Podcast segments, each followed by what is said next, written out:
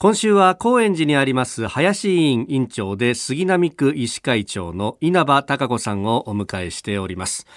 えー、杉並区医師会でどんなことを具体的にやっていくのか今日は伺ってまいります。まあ、まずそのワクチンの接種についてなんですが、まあ、3回目の接種取り沙汰されてますけれども、まあ、去年1回目2回目のあの接種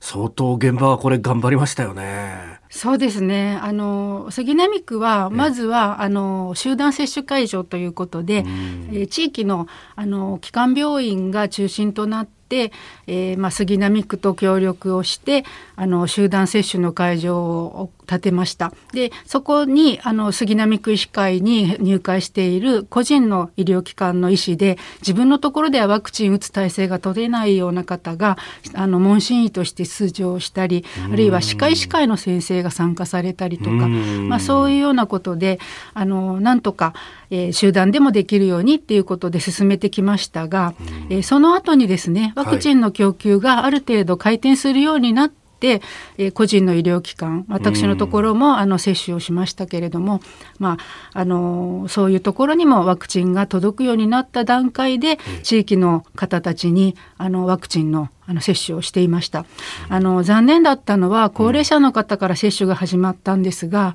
地元にかかりつけ医を持っている高齢の方たちが逆に早く打つという立場だったので集団接種会場で打たなければならない方が多くてでかかりつけにあの来るような状況になった段階ではあの若い方がですねあの普段あんまり医療機関に来ないような方があの地元の医療機関で打つような状況になったっていうことはあります。ただ若い方にとってはですね普段かかったことがない医療機関でも、あのもし自分が何かあった時に相談しやすいっていうことであのまあ、そういうきっかけになっていただけたのかなっていうのはあるんですけどね。で、まあ、3回目以降はあの地域のまあかかりつけがあの高齢の方にも打てるようにとは思ってるんですがやっぱりまあそこはあのワクチンの配分がなかなか難しいので、はい、杉並区として、まあ、基本的にはあまりあのワクチンを予約するっていうことで高齢の方が伴わないように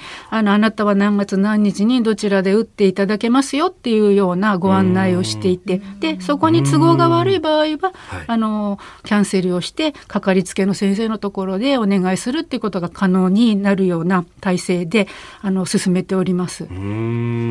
これ、そうですよね、1回目、2回目のあの接種の時にこういっぱい選択肢があると、かえって予約しない人が出たりとか、それよりは、あなたここです、あなたここですっていうふうに指定した方があのスムーズに回るとか、いろんな知見がたまりましたもんね、やっぱその辺が生かされてるわけですか？あのまあ、地区医師会と開業医とか病院さんとか、あるいは行政の方保健所の方たちとあの、まあ、2週間に1回あのワクチンだけでなくてコロナ対策についての会議をあの持ってあのずっとやってきておりましてもう40何回ですかね。もう50回ぐらい近くなる会議を重ねてきましたので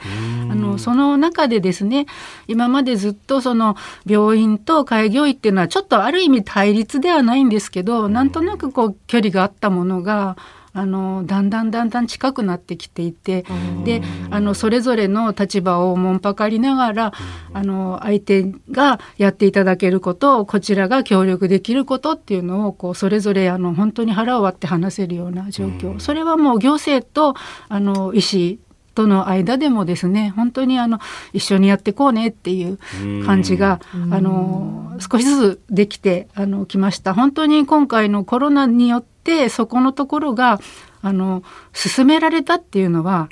良かったかな。はい。あのやっぱり協力しないと何も進まないっていうことをしみじみ感じて